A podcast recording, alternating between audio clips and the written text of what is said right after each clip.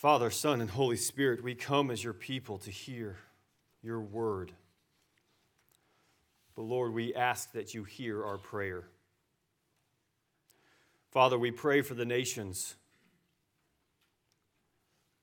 Draw them by your word into your kingdom and to Christ.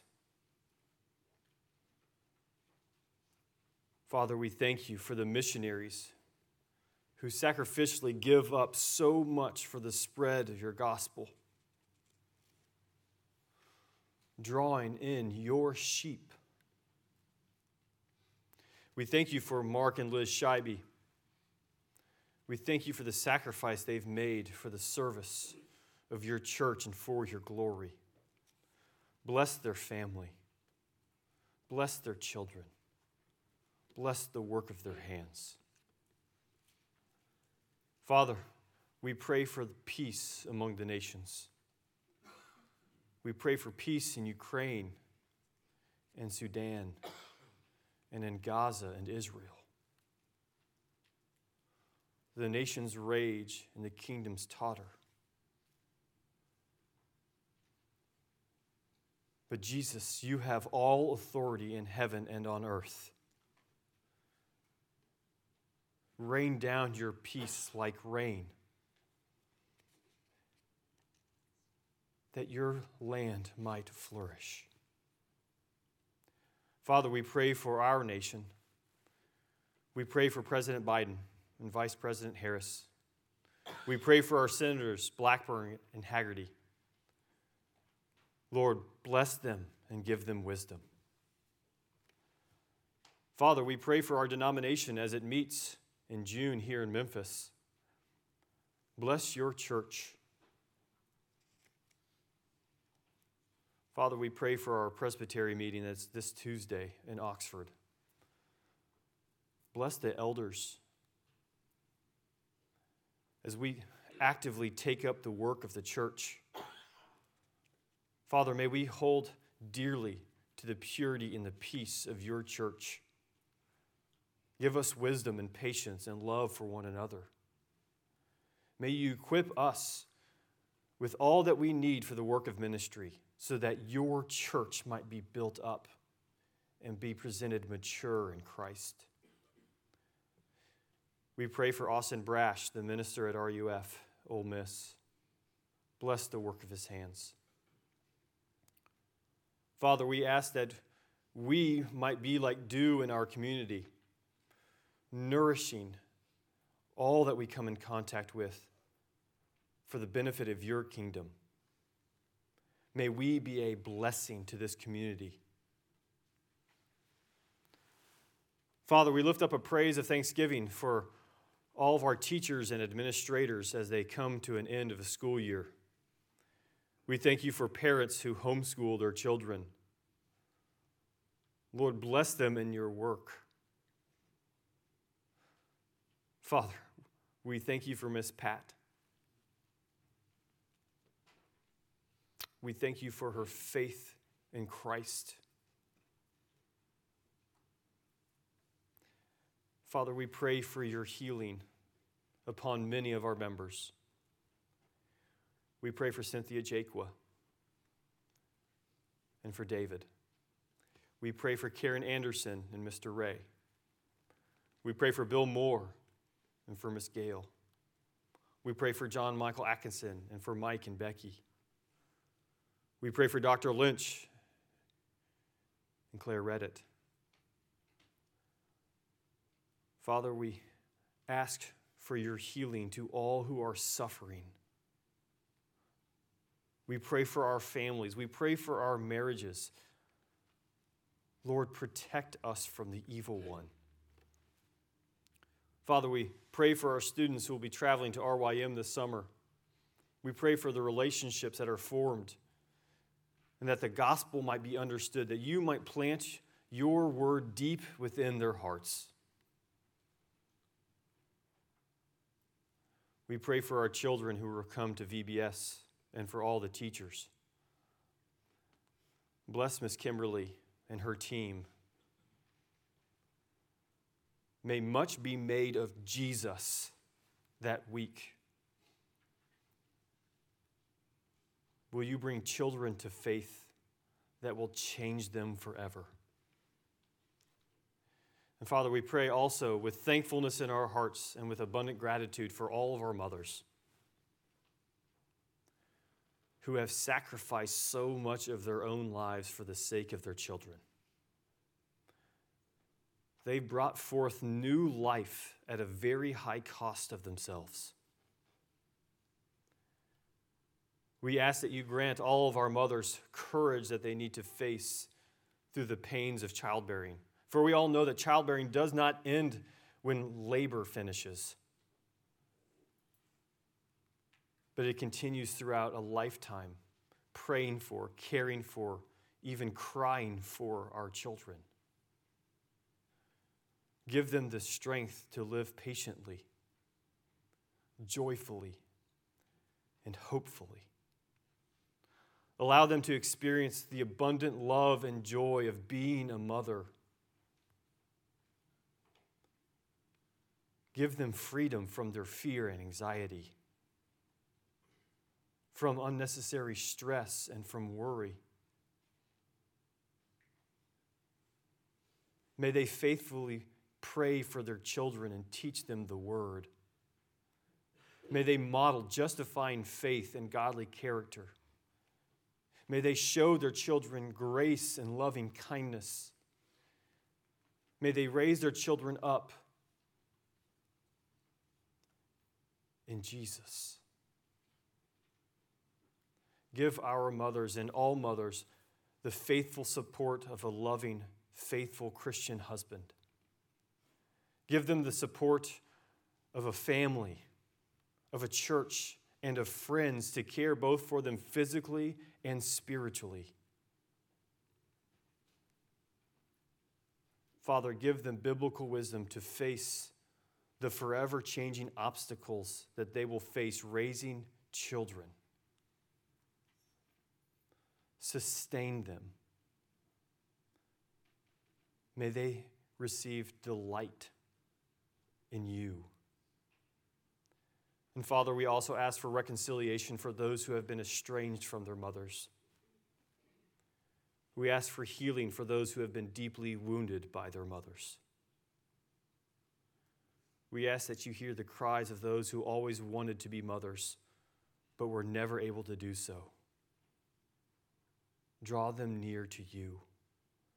Comfort them. Bless them. Father, and as we turn to your word, may we not be blind and remain in darkness, but may we follow after Christ. And may we pray as you taught us to pray.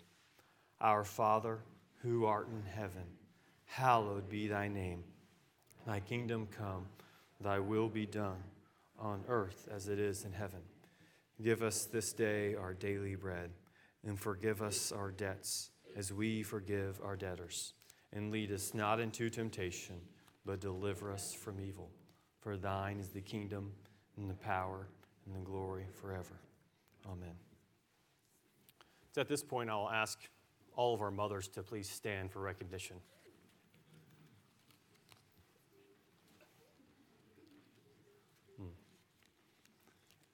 Thank you, mothers, for being faithful.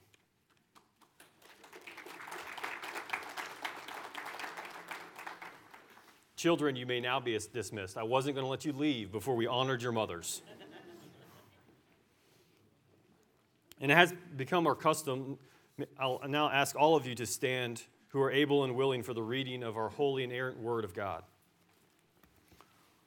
And I'll ask you, please, if you have a Bible, turn to Micah 7. We'll be flipping back and forth through the entire book of Micah this morning, as you will shortly find out. But this morning's passage is found in Micah 7, verses 18 to 20. Who is a God like you, pardoning iniquity and passing over transgression for the remnant of his inheritance? He does not retain his anger forever, because he delights in steadfast love. He will again have compassion on us. He will tread our iniquities underfoot. You will cast all our sins into the depths of the sea. You will show faithfulness to Jacob and steadfast love to Abraham, as you have sworn to our fathers from the days of old. This is the word of the Lord. You may be seated. It is our 8th and final week in the book of Micah. I was waiting to hear if I could hear someone sigh in relief. But hopefully you want more. We made it through 7 chapters of Micah in 7 weeks. Just to let you know, 2 of the commentators that I used in preparation for this book, one went through Micah, broke the sermon series out in 20 weeks. The other was 18 weeks. We did it in 7. So I wish we could have camped out longer. I wish we could have gotten deeper. I wish we could have understood more. But what my hope is that this is not the end of our study in Micah. My hope is that you return regularly to this part of God's word as it draws you back in, both with its warning,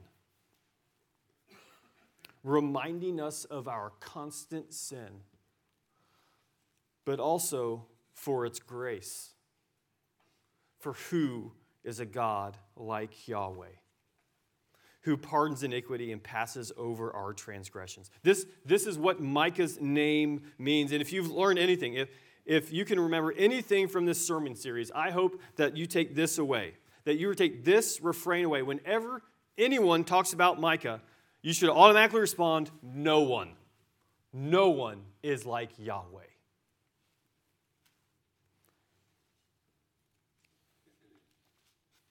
So why one more sermon? Well, I'm glad you asked. This morning, my goal is to help put some pieces together. As we know, in all the Old Testament is like a breadcrumb trail leading us to Jesus. Well, this morning I hope that we see a breadcrumb trail of theology in the book of Micah that points us to Jesus. And what I hope to do is to excavate this theology so that we might better see our need for Jesus. Because in this story, like in every other story of the Old Testament, there are 3 characters. And in most stories and movies, typically you have these 3 characters. You have a good guy, you have a bad guy, and you have everyone else, right? Most stories you have Batman or the Joker. You have Harry Potter and Lord Voldemort. You have Peter Pan and Hook.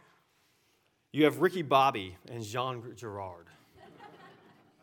And then the 3rd character is everyone else. And in most stories, these everyone else people, they help move the story along. They give more depth. They effectively get us to the outcome, but every other character relies upon these 2 main characters, the good guy and the bad guy. In the story of Scripture, there are also 3 main characters, but it is unlike any other story that we've ever heard. It isn't a story of a good guy versus a bad guy. It isn't a story of 2 competing characters that try to assume ultimate power. No, the Scriptures don't teach a philosophical dichotomy of equal rivals. It's not the force against the dark side. The Bible doesn't teach that there's an even playing field and that we are just waiting to see who wins in the end. No, the Scriptures teach us that Yahweh, God, is wholly other. He has no rivals, he has no equals, he has no peers, he has no competition. He has no struggle over assuming ultimate power. It is already his. Genesis 1 teaches that. He created everything, the heavens and the earth. Everything else is created. He is omnipotent. He has all the power. He revealed this when he brought his people out of Exodus. This is what it says in Exodus 9:14. For this time I will send all of my plagues on you and on your servants and on your people so that you may know that there is no one like me in all of the earth. This is what the prophet Jeremiah said in chapter 10. This is what Isaiah said in Isaiah 46. Remember this and stand firm. And this should sound familiar. Recall it to mind, you transgressors. Remember the former things of old, for I am a God and there is no other. I am a God and there is no one like me. declaring the end from the beginning and from the ancient times, things not yet done. But that's not where Isaiah stops. Do you know how that verse finishes? My counsel shall stand, and I will accomplish my purpose. The scriptures do not tell a suspense story. It is stated from the very beginning, God wins. From the very beginning of the story, God wins because he has no peers, because he has no equals, because he has no one in the same league as him.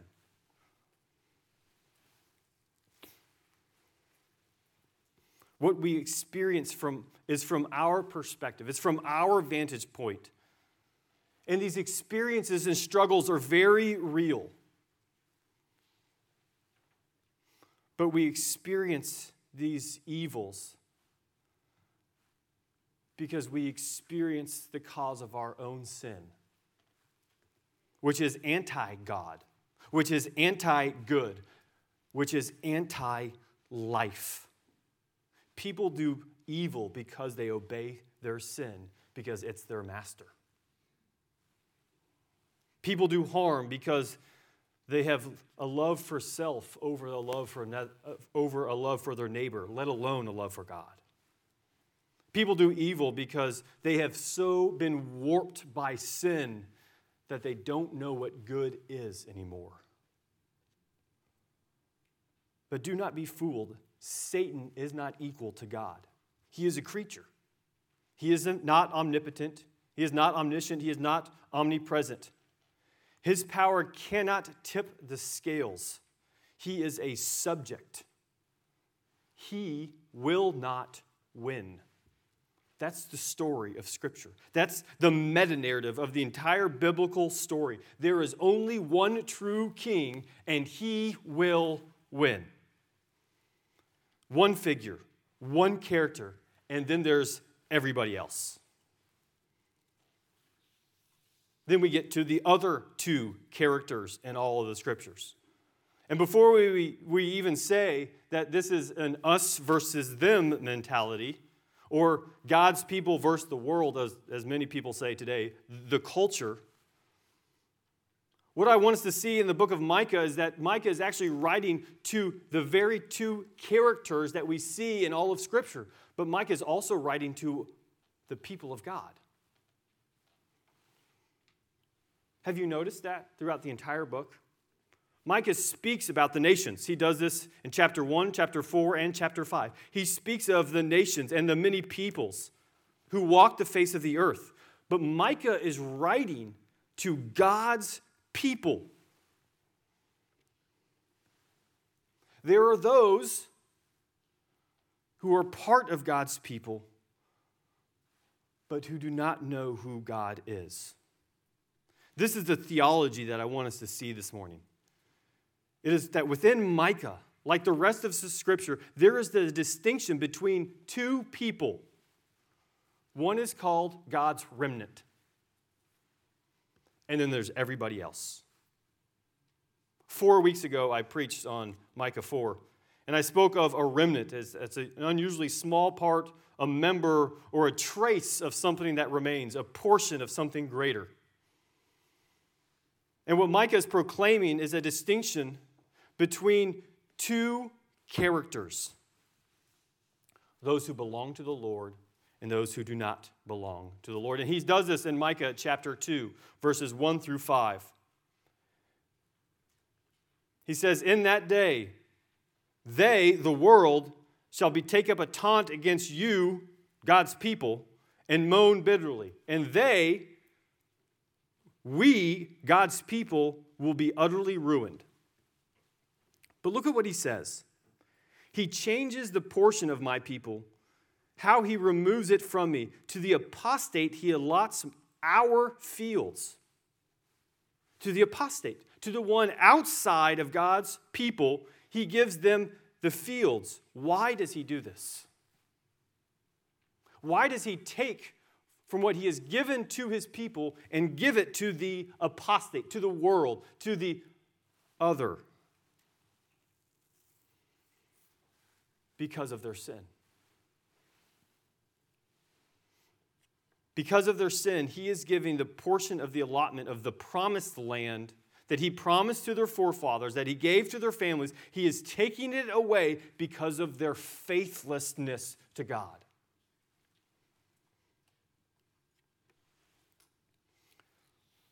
God has promised.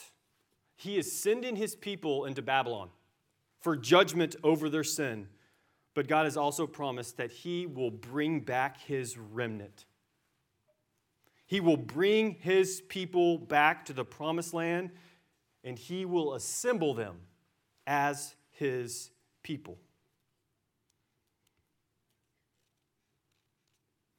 And there will be those that believe that they were God's people that will not be a part of the assembly of God. And this is where he goes in Micah 2. I will surely assemble all of you, O Jacob. I will gather you, the remnant of Israel.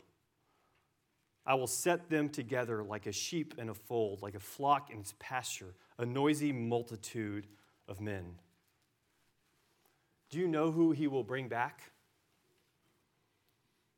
He will bring back those who follow by faith. He will bring back those who will follow the shepherd. The remnant of Israel are those who will be saved by God's grace. Those who truly are Jacob's sons and daughters, because their hearts have been circumcised and they walk in the way of their Lord. And now listen how Micah describes the remnant in Micah 4, verse 6. In that day, declares the Lord, I will assemble the lame and gather those who have been driven away and those who have been afflicted. And then in Micah 7, verse 9, I will bear the indignation of the Lord because I have sinned against him until he pleads my cause and executes justice for me. He will bring me out to light, and I shall look upon his vindication. And then in chapter 7, verse 18, who is a God like you, pardoning iniquity and passing over transgressions for the remnant of his inheritance? It is the remnant who he will pardon. It is the remnant who God will transform. It is the remnant that God will forgive their sins and cast them into the sea that they bear it no more. Who is the remnant? Those saved by God's grace. It is God and his grace that has drawn them to himself. It's not based on anything that they've done or haven't done. What distinguishes the remnant, what makes them distinct from everybody else, is their faith in God's unmerited grace. As Ligon Duncan says, my faith and my repentance did not cause God's grace or secure God's grace. My very desire to have faith and to repent was a result of God's prior grace towards me. And we've seen this all through Micah, right? We've seen this. Who has always taken the initiative? Who has always taken the first step on page after page? It's God. It's God who has chosen them. It's God who made promises. It's God who sustains them. It's God who purifies them from their sin over and over and over. Salvation is purely by God's grace for his people. They are saved by grace and sustained by grace.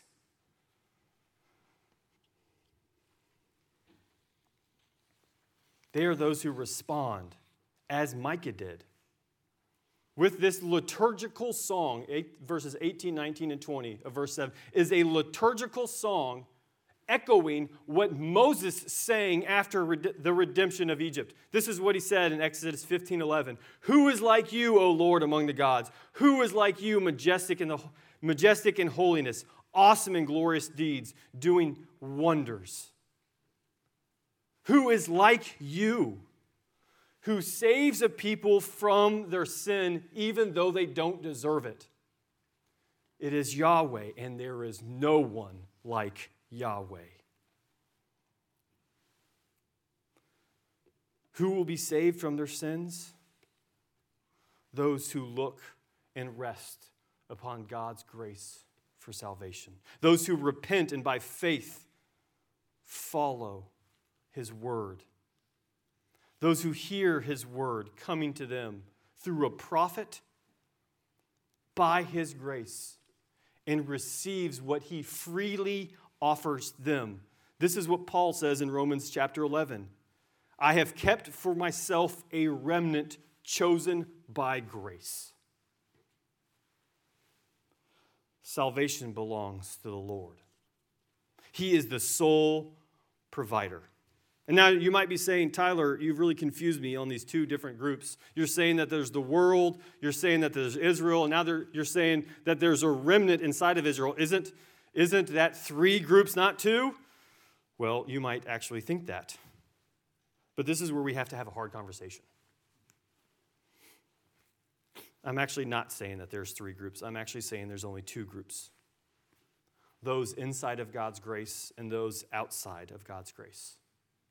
There's the remnant saved as God's people, and then there's everybody else. But what's really hard is to recognize the difference between these two groups.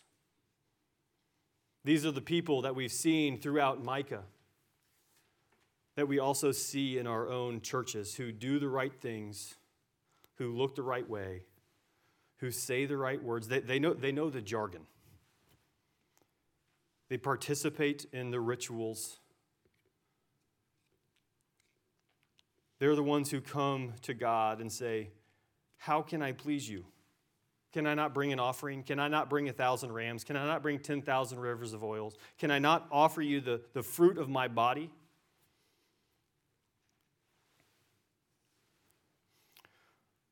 But then at the exact same time, they detest God's justice. They make his paths crooked. They build the city according to built upon the blood of their neighbors. They preach for a price. They prophesy for money, and they judge for a bribe. They do not love God's mercy. They do not love God's justice. They presume on God's grace, and yet they still say, "Is not the Lord with us?" Brothers and sisters, Micah has told us the same story that the rest of Scripture teaches us. There are those who follow God by faith, and that there are those that don't. You are either God's people or you're not.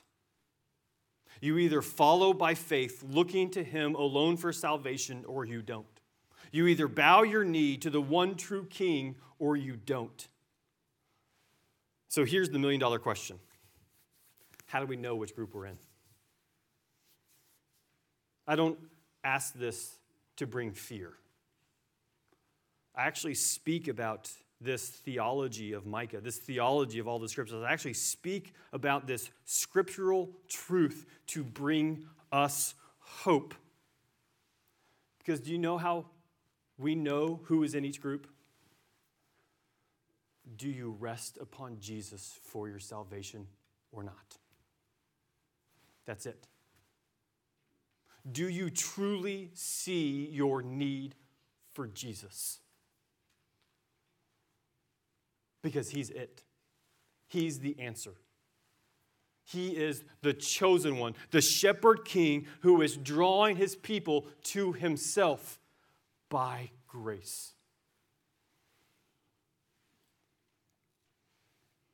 There are those who come to church, who pray, who sing, who give tithes, who confess, who participate in the sacraments, who hear the word preached, but yet they do not have faith.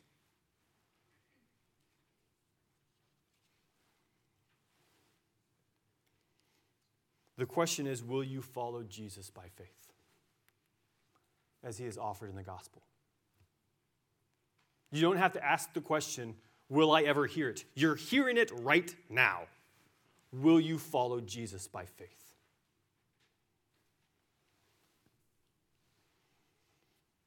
Will you respond to the grace offered to you by God the Father in Jesus?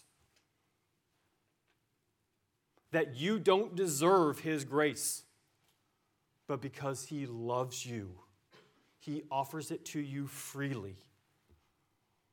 For free. Come without money and buy. These are the promises that Micah is giving the people in his day And you might ask, how does that affect us, right? Why teach this theology of this remnant people, of this remnant of God? And I'm going to stop letting Blake teach Sunday school because he took all my thunder again. But is it so hard for us to think about why this message might mean something for us? Is it so hard to believe that in the world that we live in a nation that we live in, that was founded on Christian principles,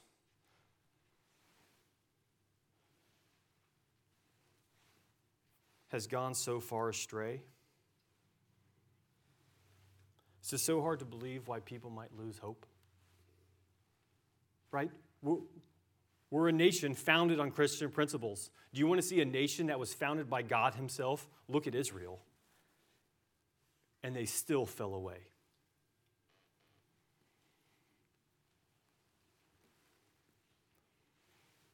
This is a message that God wants his people of any generation to hear. Your hope is not in a nation. Your hope is not in a king. Your hope isn't in a preacher. Your hope isn't in a sacrifice. Your hope is in nothing less than Jesus himself. That's it. Israel was being completely obliterated by the Assyrians when Micah was writing. Later, they would be taken over by the Babylonians. When we read 1 Peter, do you know the context of that story? God's people had been dispersed throughout all of the nations. Why do they need this hope of this theology? Because God will save them and God will win. Do you remember what Micah lamented over in chapter 1? Over the sin that had come over God's people? He lamented over these cities that were about to be destroyed by the Assyrians. In most of the cities, he actually gave them a specific description. They were given a description of being military strongholds because people were putting their faith in their nation's power over the nation's God.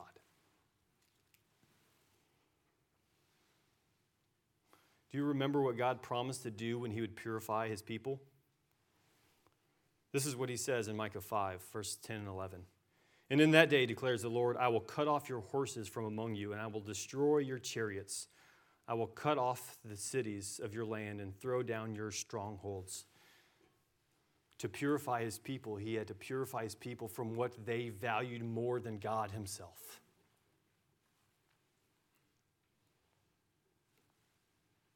Brothers and sisters, is it so hard to believe that God's people would trust in their own strength? Or is this what we do every single day of our lives? Trust in our own works, trust in our own abilities, trust in someone else's works, someone else's abilities. But this is the narrative of Scripture. This is the story. This is the gospel of Jesus. There is God, and then there's everybody else. And it's God who wins. The question is, do you follow him by faith?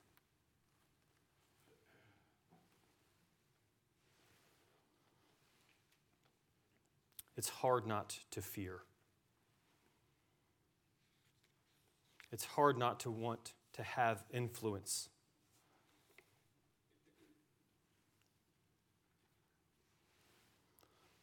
But do you remember who is like Yahweh?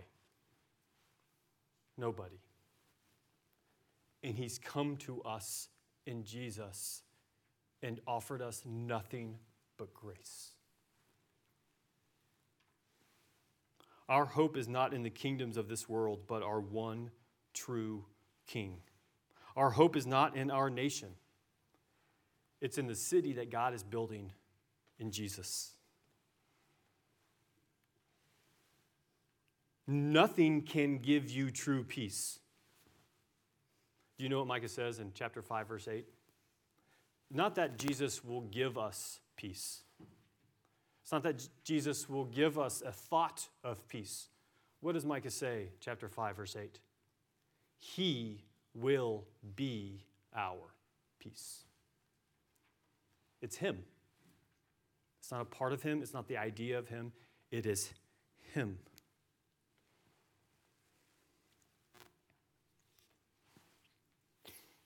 He is building his city through faith in his word.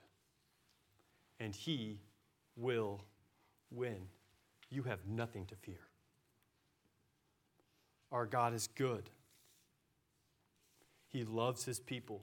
He gave himself up for his people. He will accomplish his purpose, and he will come again. Do you believe in this story that Micah tells? Because the entire story of Micah, the entire book of Micah, the entire prophecy of Micah looked for one person to bring it all about, and his name is Jesus. He is the one true king. He is the good shepherd that is gathering his sheep, his remnant. And one day we will stand and sing, just as Micah stood and sang,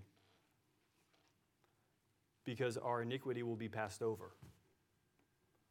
Our sin will be thrown into the sea, because we will be standing next to our one true King. Brothers and sisters, we have nothing to fear. God will win. Let's pray.